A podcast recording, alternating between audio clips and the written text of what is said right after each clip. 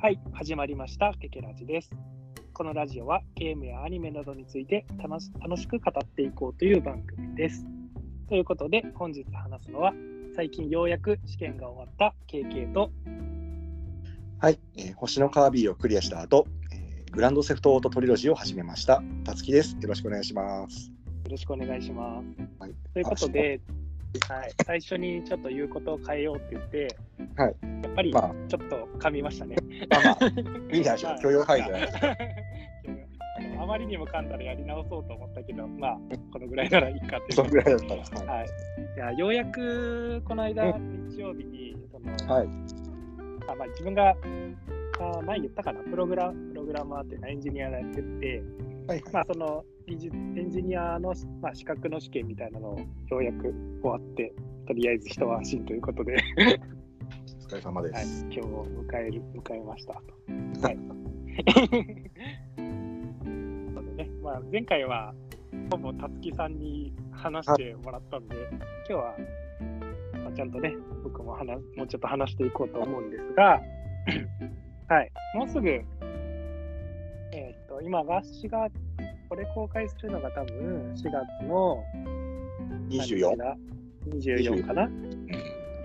ということで、まあ、その次の週っていうか、まあ、今年のゴールデンウィーク29 4月の29がもう祝日だから、うんうんうん。なんか僕が今働いてるところ、なんとその次の週の月金が平日がなんか休みらしくて、おお、いいですね。なんと10連休っていう。おお。10連休 ?10 連休だっけ？金、土、日、月か、で月から日だから、そうですね。10連休らしくて、うんうんうんね、とりあえずそこまで仕事頑張ろうって思ってますけど、ねゴールデンウィーク、はい、まあね、いろんなソーシャルゲームとかがね、セールになるっていうことで。まあ、その中から、ね、あの1個今日は紹介していこうと思うんですが、はい。まあ、今日紹介していくのが、任天堂スイッチで出てる、うんレッツプレイウインクゲームズっていう、まあ、あの、スイッチで、うんあのボードゲームのウインクが出してるボードゲームが遊べるっていうタイトルですね。はい。はい。こちらを紹介していこうと思います。はい。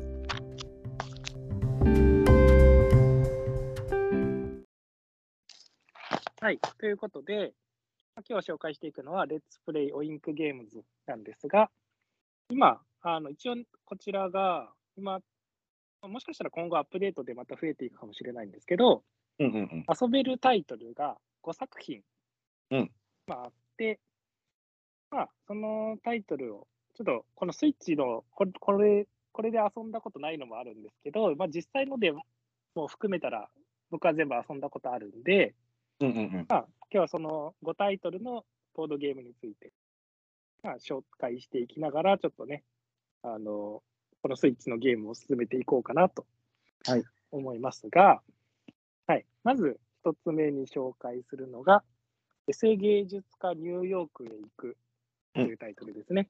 はい。はい。まあ、こちらは、僕初めて遊んだの多分、たつきさん家で遊んだんで、ああ、そうだっけ？はいあ、じゃあ、はい。まあ、たつきさんが持ってるのは知ってるんですけど、どんなゲームか、はい、説明できます？たつきさん。あ、俺が？今その手元にあって多分今これを開けたらその KK 君がプレイしてと一緒にプレイしたやつがあるんじゃないかなと思って今ふと。あでもめんどくせえな。めんどくせえな。はい。じゃあ、まあ、説明しましょうか。はいお願いします。僕今日はあの聞き役なんではい。こう一杯飲みながら受け答えしてようかなと思ってます、わかりました。ということで、あのまあ、このね、スイッチの,、うん。その遊び方っていうところを見るとね、簡単説明っていうのがあるんで、あはいはいはい、もうそれを読んでいきますね。うんうんはい。ということで、えっと、S 芸術家ニューヨークへ行く、まあ、どんなゲームかっていうと、はいお題に沿ってみんなで一つの絵を描きます。うんうん同じキャンバスに一筆ずつ交代で描いていくのですが、一人だけお題を知らないエセ芸術家が隠れています。うんうんエセ芸術家の正体を見破ったら芸術家の勝ち。うんでも、お題がバレてしまったらエセ芸術家の勝ちです。エセ芸術家はお題を知りませんが、知っているふりをして絵を描きます。芸術家はうますぎず、下手すぎない絶妙な絵を描きましょうっていう、まあ簡単に言うとこんな感じなんですが、まあ、もうちょっと具体的に言うと、どまあ、どんなものかっていうと、まず最初に、まあ、みんなにお題が配られるんですよね。まあ、例えば、お題、あまずテーマがあって、お題が決められるんですけど、あはいはい。まあ、例えばで言うと、まあ、テーマが動物っていうのがあったとしたら、まあみんな今回のお題は動物の、まあなんかの動物なんだろうっていうことはわかるんですよね。で、その後にお題がみんなに、まあ、例えば今回のお題が猫だったとしたら、まあ、例えば6人で遊ぶとしたら5人には猫っていうふうに配られると。うんうんうん。で、1人には、なんかまあ、ハテナとか、ちょっとゲームではどうバなってたか忘れたけど、まあ、ハテナとかバツとか、そんな感じで配られます。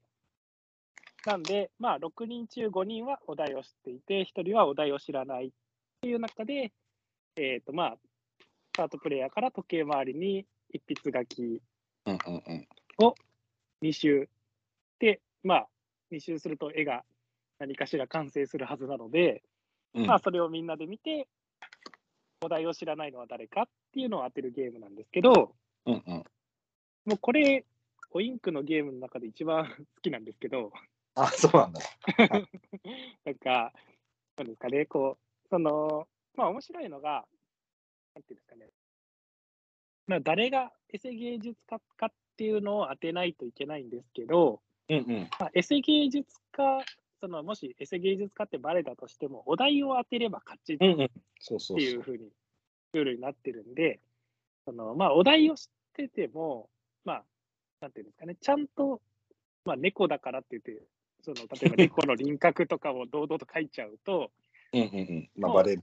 エセ芸術家にバレちゃうんで、まあ例えば、どんなかな、ちょっとこう、なんかな、耳だけちょっと、耳の 部分だけちょっと三角っぽく書くとか。うん、なんかすごい曖昧な書き方になって。なんかね、なんか、こう猫って言ったら、なんかな、イメージ、こう、目の部分とかと思って、こう、目のちょっとこう、なんだ丸、丸というか、書いたけど、それを他の人、他のお題知ってる人には、それが何かっていうのを分かってもらえなくて、全然違う風につなげられちゃったりとか、こいつはおかしくないみたいな感じの。たまになんか自分はなんかこうこの部分と思って書いたのに他の人がつなげてあそっちと思ったみたいな、うん。いうことがあったりしてね。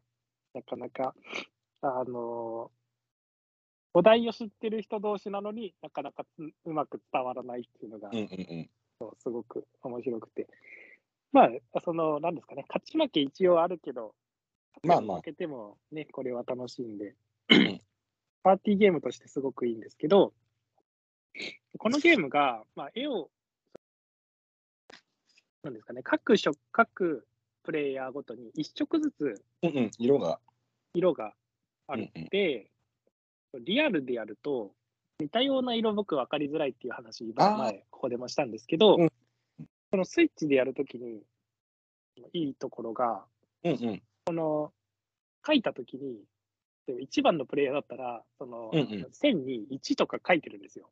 ああ、そうなんだ。はいはいはいはい。なんかちちっちゃくというか、まあ、なで何何番目のプレイヤーが、まあ、色が分からなくても、ここれ、これは何番目のプレイヤーっていうのが分かるんで、それが僕にとってはすごくうんうん遊びやすいっていうのもあっていいっていうのと、うんうんうんリアルでやるときのあそのもう一個デメリットというか、あってうんうん、えっと、まあ、何色かペン、ペンが入ってるじゃないですか。うんうんうん。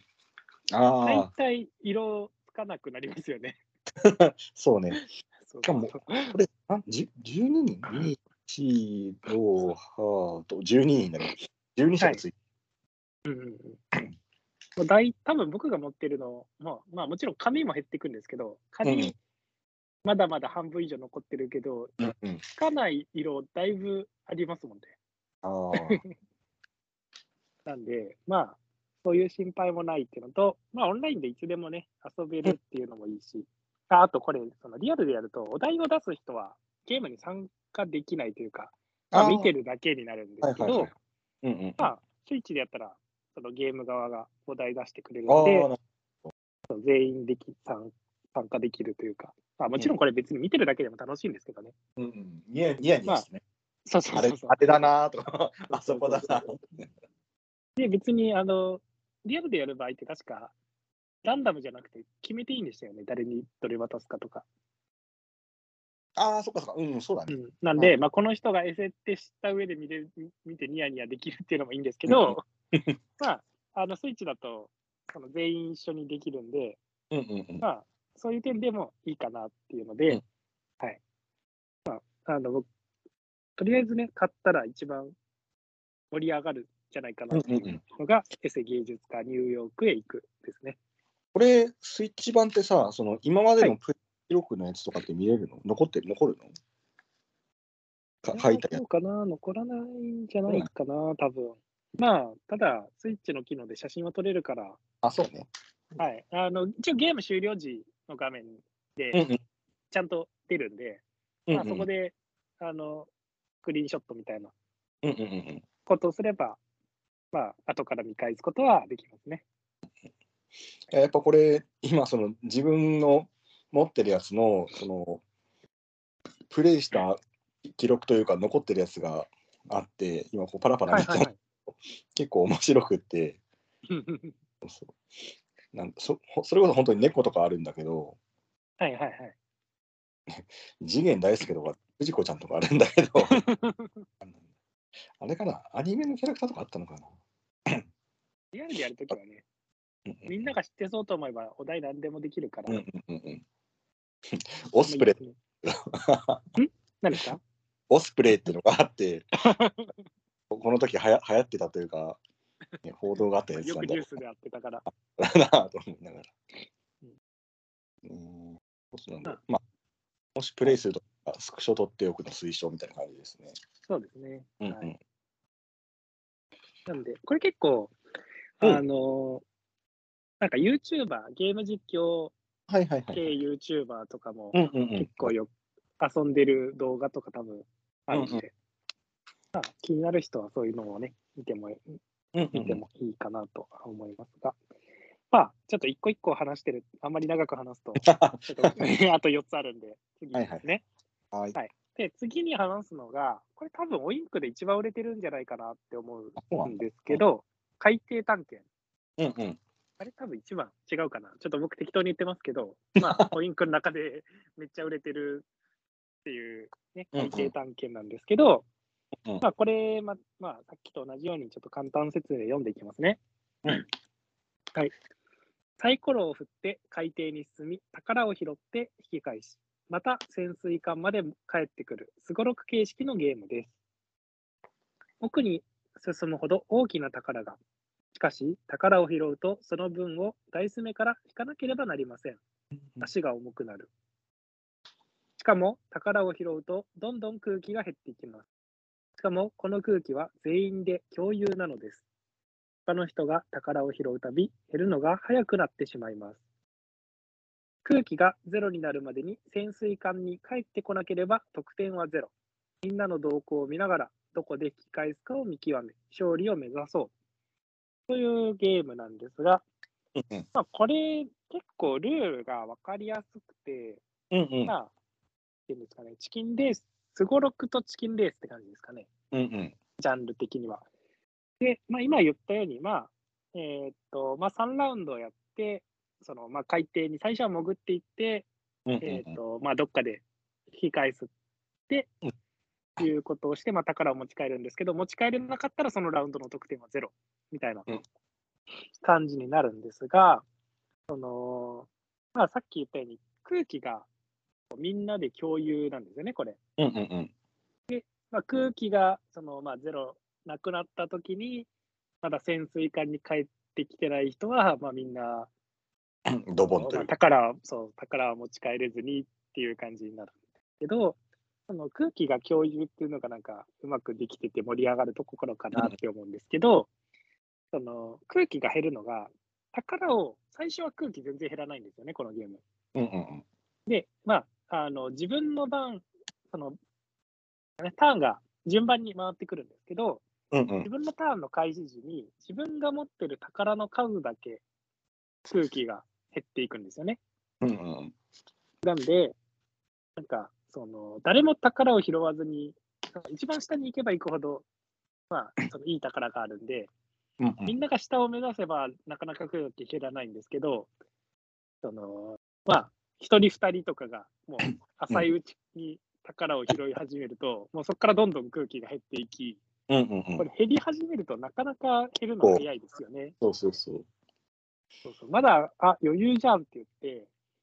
進んでいってたら、まだ一人がこう宝を拾い始めたら、大抵こう、あ、他の人も、あ、やべえと思って、じゃあ俺も拾っとこうみたいな感じで、みんな拾い始め、もう、最初空気がに25あるんですけど、もう、まあ、例えば一人2個ずつ宝を拾ってる状態だと、自分の、まあ自分が減る分含めて、下回ってくる間に8個分なんで、その最初にあるうちの3分の1ぐらいが減っちゃうんで、もう減り始めると、そこから3、4ターンでゲームが終わっちゃったりとか、っていう感じなんで、ダイスの目っていくつだっけ？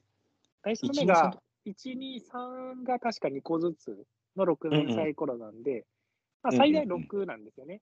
で、えっ、と、宝を、拾ってる宝の数だけダイス目が減っちゃうんで、まあ、例えばうんダイス、あと3マスでゴールって言って、あの、宝2個持ってたら、まあ、そこからうんうん一例えばピンゾロとか出ると一歩も進めないとか、うんうんうん。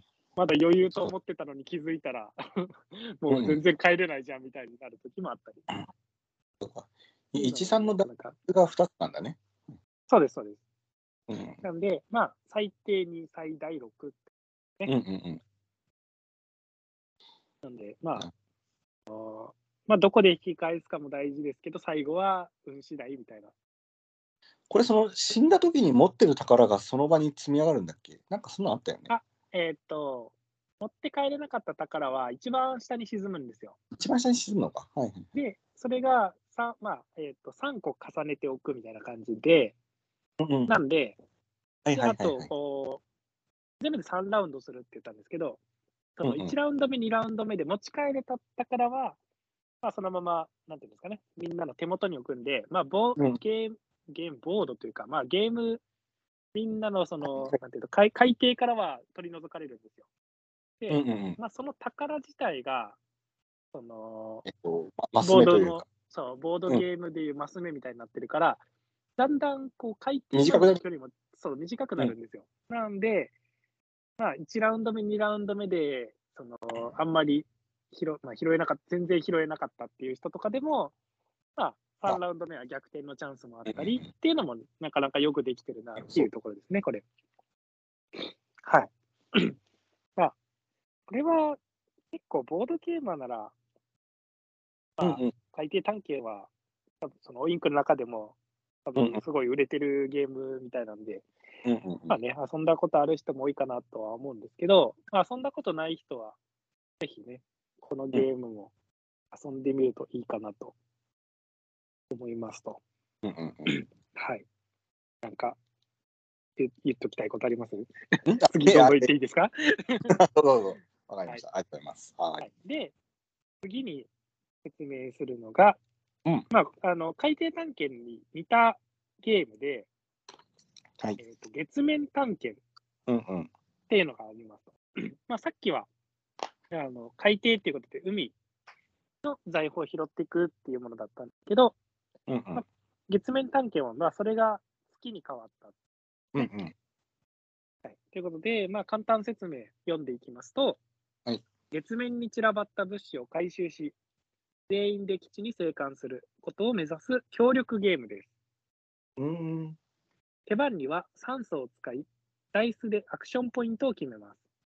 移動、物資回収、OGS、まあ、かっこ酸素生成装置の起動などができます。うんうんうん。OGS の上では酸素の補給ができます。その時、磁気嵐カードを引くと OGS は壊れてしまいます。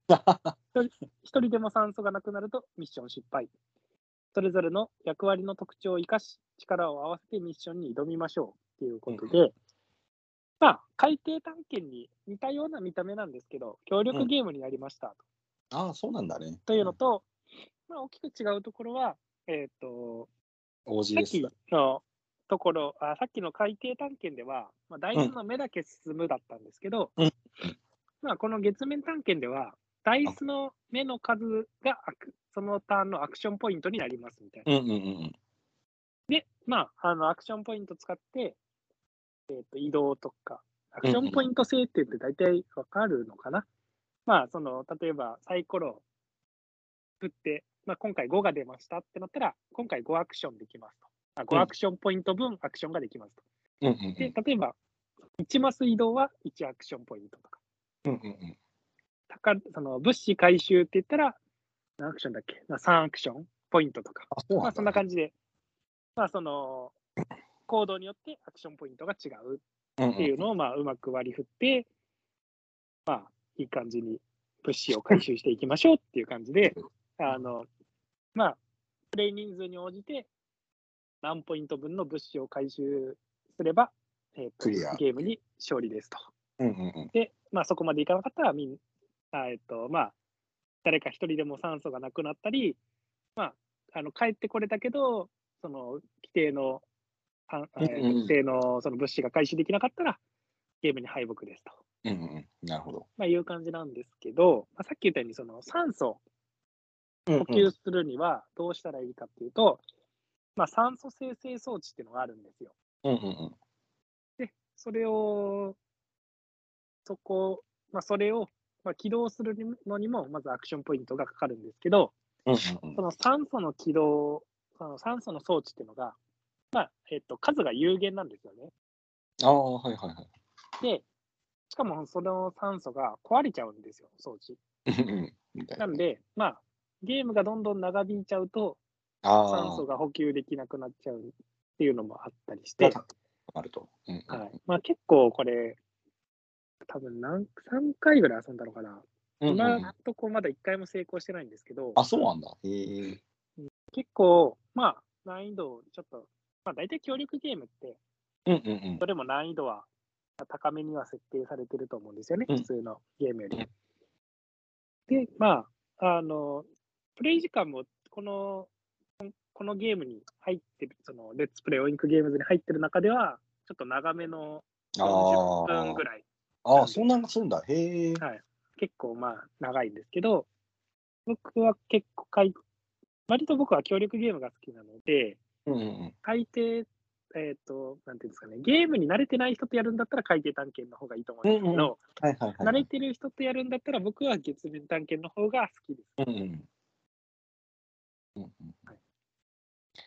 なんで、うまく、なんていうんですかね、こう、特殊能力もそれぞれあるんですよ。うんうん。ああ、そうキャラ、そのプレイヤーカード、キャラ、なんかキャラクターカードみたいな。なので、まあ、それぞれの役、その、なんていうんですかね、キャラの能力に応じた役割を持って、その、こう、じゃあ、誰々は、まあ、これも奥に行けば行くほど、ね、こう、物資が、なんていうんですかね、物資拾ったときに、その物資が、そうんうん。の、壊れた物資の可能性もあって、ああ、得まあ。それはゲーム終了時にならないとわからないみたいな感じなんですよ。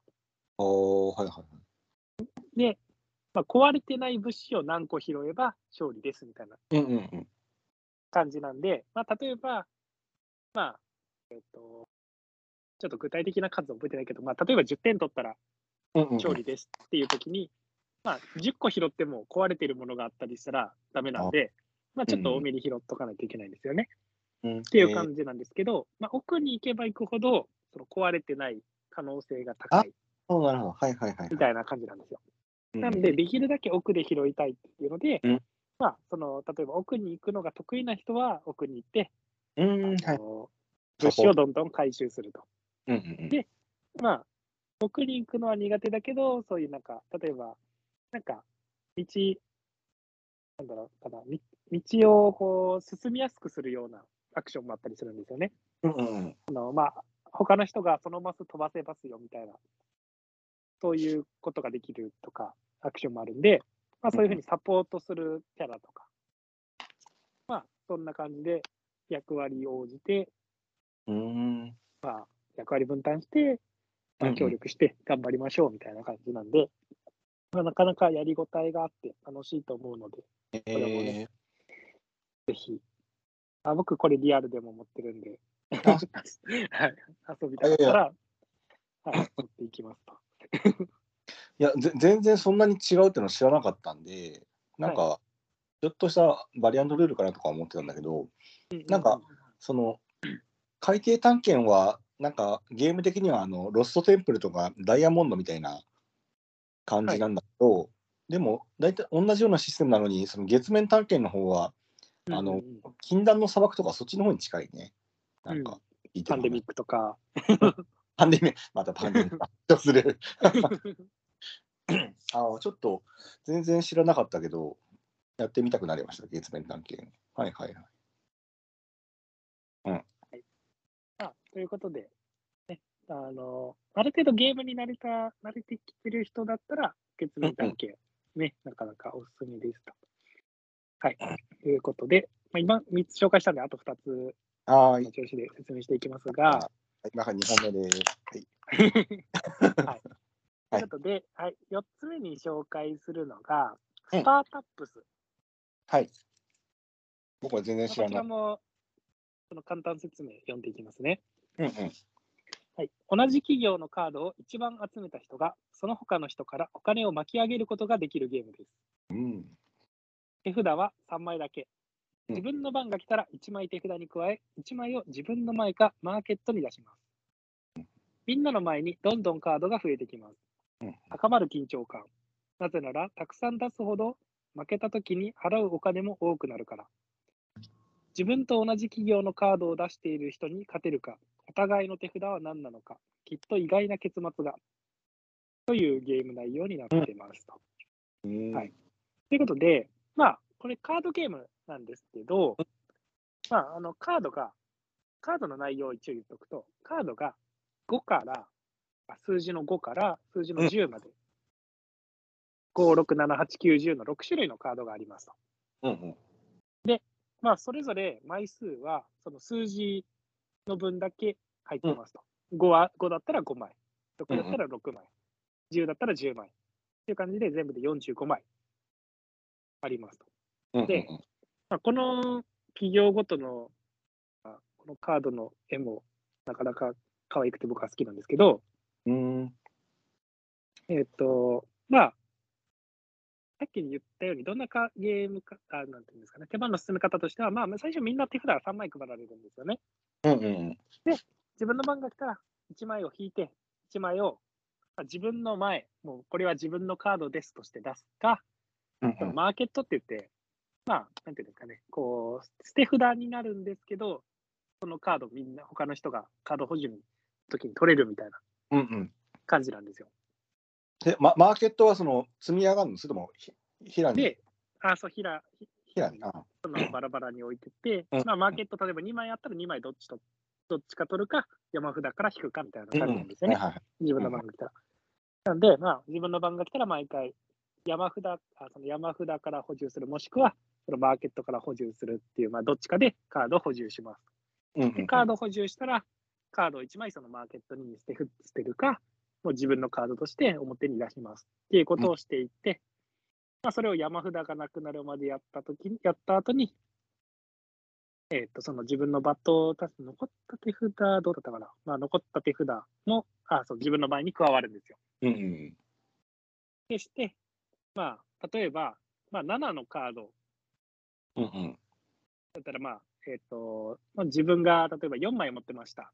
うんうんで、例えば、たつきさんが2枚持ってました。うんうん。で、まあ、他の人はまた1枚持ってました。うんうんってなったとしたら、まあ、自分が一番多く持ってるんで、自分は7のカード持ってる人からお金がもらえますと。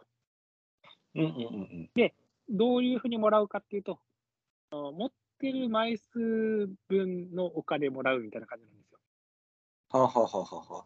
なんで、たつきさんが2枚持ってたら、その、まあ、チップ2枚もらうみたいな。で、1枚持ってる人からはチップ1枚もらうみたいな感じで、はいはい。中途半端に多く集めちゃうと、お金がいっぱい減っちゃううんうん。っていうのがあって、まあ、集めるんだったら、まあ、自分が一番多くなるように集めないといけないし、うんうん。もうそうじゃなかったら、もう1枚、できるだけ1枚も持ちたくないみたいまあそんな感じなんですけうんうど、まあ、難しいのが、なんか独占禁止チップっていうのがあって、はあはその途中で自分の前にどんどんカード出していくんですけど、例えばうん7のカード、あの一番その時に多く出してる人うんが独占禁止チップっていうのを受け取りますと。うんうんうんうんで、まあなんで、もう一番最初だったら、まあ、例えば7を1枚目出したって言ったら、その7の独占禁止チップを受け取るんですね。はいはいはいはい。で、これはどうなるかっていうと、それをすると、マーケットから7が取れませんっていうふうになるんですよ、カード補充の時に。えー、なんで、まあ、あのさ早あんまり早く出しすぎると、独占禁止チップ受け取っちゃって、それ以上なかなかカード集めれないみたいな、うんうんうん、まあ、そんな感じになっちゃうっていうのがなかなか辛いとこで、なるほど。まあ、どこで出し始めようかっていうのがすごい難しいんですよ。うんうんうんこれ、あの最多になった人がチップ受け取るんですけど、うんうん。同数だったらチップ渡らないんで、うんうんまあ誰かが1枚出しました、そのカード7を出しましたってなったら、その後から他の人が7を1枚出しても、その人は受け取らないんで、まあ、先に出しちゃうとちょっと不利っていうのがあって、うんうんうん。まあ、なかなかね、出し時が難しいということなんですけど、あとこれの、あとそのさっき言ってなかったルールとして、カード補充するときに山札から引いてもいいし、マーケットから受け取ってもいいって言ったんですけど、うんうん基本的にそのマーケットがある場合は、山札引くにはコストが必要ですと。へえ。なんで、例えばマーケットには、まあ、例えば7のカードがありますと。うんうんけど、例えばもう7のカードは、もう例えば僕がもう3枚ぐらい出してますと。うんうん。から自分は1枚も持ってない7を取ってもどうせ勝てないだろうみたいな。うんうんうん。なるときに、じゃあ7取りたくないから山札を引こうってなると、7のカードにチップを載せないといけませんと。あははは。もし例えばマーケットが、まあ、7で、7が複数でも他のカードでもいいんですけど、マーケットが複数あったら、その全部にチップを載せないといけませんと。ええ。なんで山札を引きたいけど、山札引くと、あそのチップっていうのが勝利点なんで、うんうん。その最終的な勝利点も減っちゃうっていうので、なかなか難しいっていう感じですね。はい。まあ、これもなかなか、うんうん。まあ、僕もまだ、ちょっと実物でやったことなくて、これでやったんですけど、うんうん。なかなか面白いのと、あと、これ、ゲーム、そのスタートするときに、3枚取り除かれるんですよ。ああ、これ、あ。の、アナログ版とはちょ、アナログ版だと5枚らしいんですけど、なんかデジタル版で調整されましたってなってるんですけど、ええ。まあ、3枚取り除かれるんで、うんうんまあ、例えば、そのさっき7だったら、まあ、4枚持ってれば過半数で絶対負けることないんですけど、うん。うんうんうん。もしかしたらゲームから取り除かれてたりしたら、まあ、3枚出すだけで勝てるかもしれないし、な、なんなら、まあそんな感じで。ないから取れないみたいな。うん、うんうん。そうそうそう。もしかしたら7、4枚出してて、よし、じゃあ他の7持ってる人から取れると思ったら、まあなかなかないと思うけど、まだ3枚全部取り除かれてましたとか、まあ、まあ、まだ、だいあそういうこともあるかもしれ思ないと。思ったより取れなかったっていうのは。そうそうそう。まあそういうところもね、うまくいかなかったりっていうのもあって、面白いんじゃないかなっていう、まあスタートアップスというゲームですね。ええ。はい。やっぱウィンウィンクいいな、すごいな。まあ、とりあえずあと1個説明しますね。はい。うんうん。はーい。で、最後が、この顔、どの顔っていうゲーム。まあ、こちらが、その発売日には入ってなくて、うんうんうん。まあ、最近、最近って言っても先月、3月にアップデートで追加されたゲゲームでして、うんうん。まあ、これが、この顔、どの顔って、あのあ初めて聞いたっていう人もいるかもしれないんですけど、リアルでは、顔面マンっていうのが、はいはいはい。はい、出てて、もしかしてちょっとアレンジされてるのかな？ちょっとそこ、詳しくは分かんないんですけど、まあ、それが、まあ、デジタルゲームとしては、この顔、どの顔というタイトルで出てますと。うんうんうん。まあ、いうことで、まあ、僕、そのアップデートが入って遊んだことないくて、今日ちょっとこの話をしようと思って、アップデートしたらつあの、いつの間にか追加されてるじゃんっていうのに気づいたんですけど、そうアップデートされることはね、前からツイッターで見てたけど、うんうん。ということで、まあ、あのまず簡単説明読みますね。はいはい。一人がさまざまな形のパーツを使ってお題カードに書かれたセリフの顔を作り、他の人に当ててもらうことを目指します。は制限時間内にお題のセリフに合わせた顔を作ります。他の人はどのお題を作っているのか当てます。セリフを当てた人も当ててもらった人も得点がもらえます。うん顔を作る人を交代し、ゲームを繰り返しますうん。顔パーツは幾何学的な形なのに、組み合わせることで驚くほど様々な表情を作り出すことができます。このパーツ、こんな使い方があったのかっていうようなゲームですと。うんうんうん。まあ、わかりやすく言うと、わかりやすく言うと、もっと簡単に言うと、なんかまあ一人がお題に、お題カードを引くんですよね。うんうんうん。でまあそのお題カードに合った顔を、まあ福笑いみたいな感じで。うん、そうだね。まあ。福笑いって言っても目隠しするわけじゃないんですけど、うんうん。まあ、顔顔パーツを、はい。顔パーツをまあ好きに組み合わせて、その、ねまあいろんなパーツ、例えば同じ丸でも大きさがいろいろ何個もあったり、うんうん。で、まあ、それぞれのパーツ、確か表が白で裏が黒とかになってるんで、うん。まあ、そういうのものも組み合わせて、顔を作って、まあ、今回どの顔を作ったでしょうみたいな感じで、うん。まあ、例えば、そのセリフ、まあ、セリフの顔を作るって、具体的に言わないとよくわかんないかもしれないんですけど、うんうん。えっ、と、まあ、どんなセリフがあるか、ちょっとあんまり、かな、例えば、ちょっと、今、この顔どの顔で調べたところの時に出た画像で、ちょっと、あの、こ公式が出してるのかな、これ。それで見ると、うんうん。例えば、ビビってねえしとか、ああ、はいはい、セリフ的な。だけどとか、挟まっているとか、うんうんうんまあ、忙しいから後にしてもらえるかなとか、うん。まあうんうん、そういうセリフがいろいろあって、そういう顔を作りますと。うんうんまあ、一人が顔を作ったら、木さんわかるかもしれないけど、まあ、ディクシットみたいな感じで、うん。以外のカードも並べますと。はいはいはい。中から今回のお題はどれだみたいな。うんうんうん。はい。まあ、そんな感じで、お題を他のその顔を作った人以外が当てまししょうっていうゲームになります。うんまあ、ねこれは、何ですかね、こう、スイッチではやったことなくて、ょ。うんうんあうん。の実際のボードゲーム、ボードゲーム、アナログでやったことあるんですけど、うんあの、まあちょっと福笑いっぽいまあ感じだから、うんうんうん。まあちょっとこう、あの、なんだ、新年にやろうと 思って。年な末る、年末にこう買ったんですよ、去年の。で、うんうんやったんですけど、なかなかこう楽しくて、これいいゲームあ、そうなんだ。はいはい。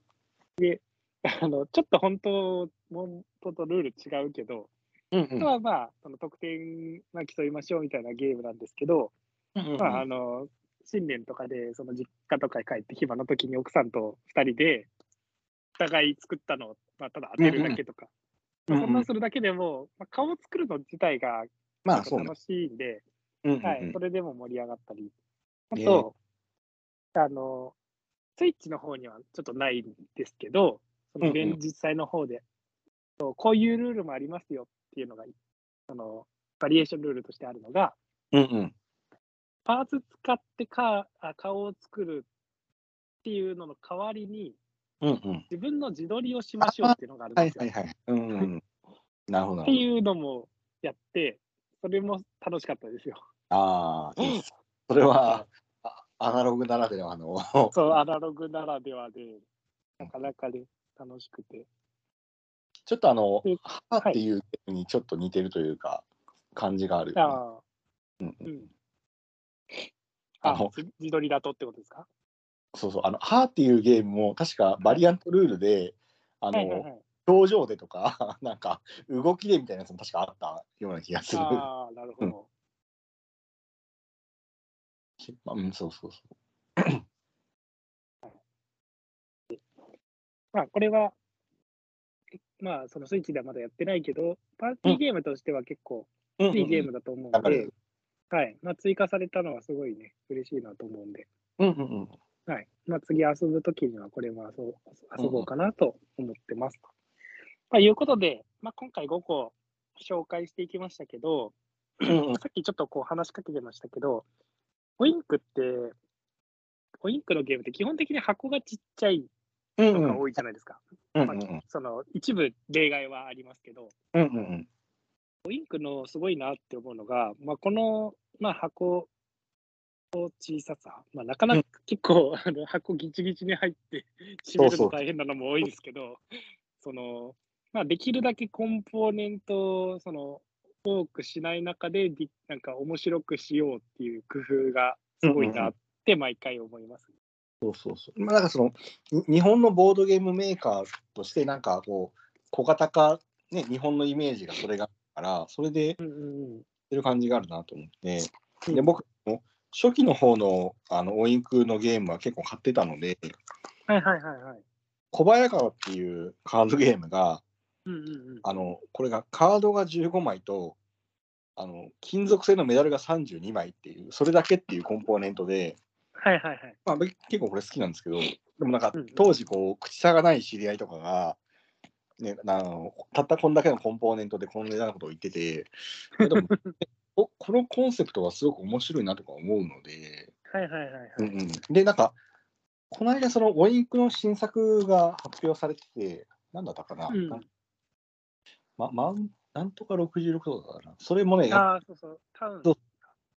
なんかそんな感じですよね。うん、なんであったよなって。で、それもね、また、その、なんだろうな、コンポーネントはシャレオツで、そしてゲーム性もちょっと面白そうっていうのが。なんんかかあの、僕も見かけて、ちょっと面白そうだなとかなって。なんか、ね、あの、ボンクラおじさんとしては、くっそ悔しいな、とか、なんか、そうそう、おしゃれで面白そう、く悔しいみたいな感じになってて、何目線なんだけど、はいうんうん。うんはい。ということで、まあ今日話して、そのレッツプレイオインクゲームズ話してきましたけど、うんうんい買いたくなりました？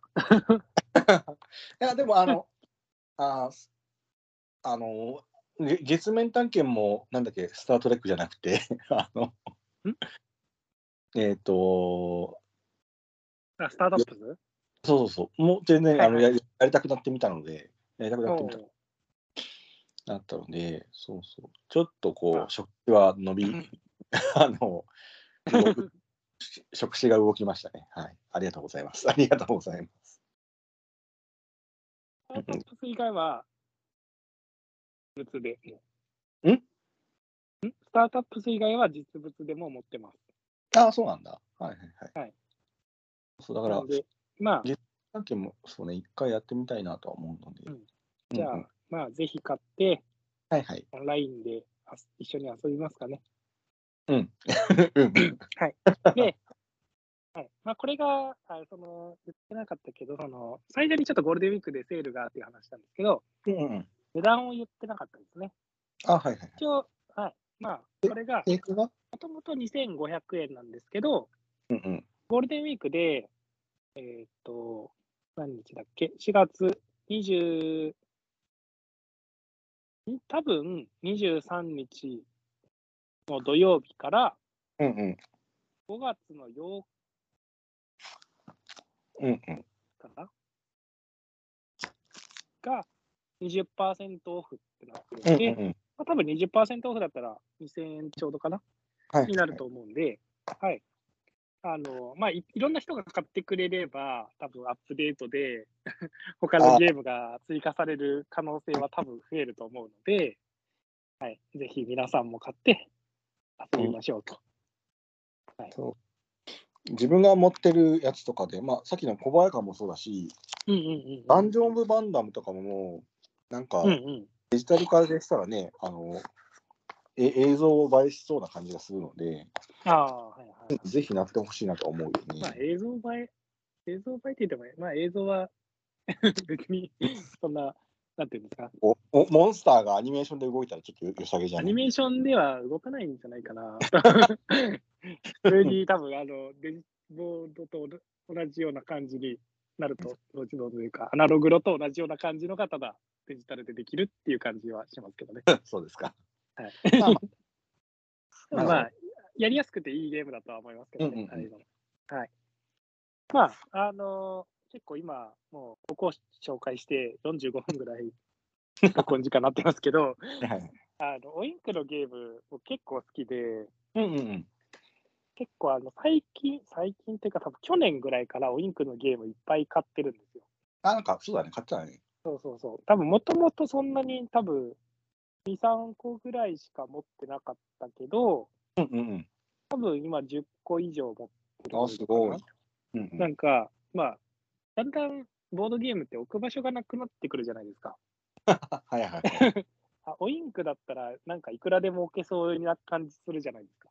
そう箱が ちょっとあの小さいから。タバコの箱2つぐらいの大きさなので。そうそう、オインクをうんうん。2、30個買っても、大箱1個分にもならないじゃないですか。そうそうそうそまあ、値段的には別ですけど、大きさ的には。なんなら多分100個買っても、グルームヘイブンとかよりはちっちゃいので、う。極端が過ぎる。はいなんで、まあ、100個買っても1個分みたいなね、気持ちで買ってしまうかもしれないですね。はい。うんまあ、そういうわけで、まあ、今後も、そのウインクのゲーム好きでいろいろ他も買ってるし、多分今後もいろいろ買うんで、うんうん。また、その、別に今回紹介したの以外のウインクのゲームとかも、うんうんまあ、いろいろ紹介していきたいなと思うんで、うんはい。アナログ版の方のあの好きなオインクゲーム特集とかでも、まあ、やってみましょう。今度はい。うんなんで、うんまあ、ウインク、ね、いろいろいいゲーム出してるんで、はい。まあ、それが2000円でとあの5個もゲームが遊べる。スイッチ持ってるあのボードゲーマーはね、うんうんあのレッツプレイオインクゲームズセールのうちに買ってみ買って遊んでみるといいんじゃないかなとはい。思いますと。はーい。ということで、うん。はい、じゃあ、決めていっていいですかね。はーい。はい、ということで、今日は、えー、と Nintendo Switch で発売中の Let's Play オインクゲームズについて紹介していきました。とまあ、先ほど言ったように、えー、と4月の23日土曜日から5月8日までが、えー、20%オフで、おそらく2000円になってると思うので、まあ、これを機に、まだ、まあ、スイッチ持ってるけど、このオインクのゲームは買ってないよっていう人はね、ぜひ買って遊んでもらえるといいかなとます。はい、ということで、本日も最後まで聞いていただきありがとうございます。感想等あれば、Twitter、ハッシュタグケケラジでつぶやいてください。では、えーさようなら。さよなら。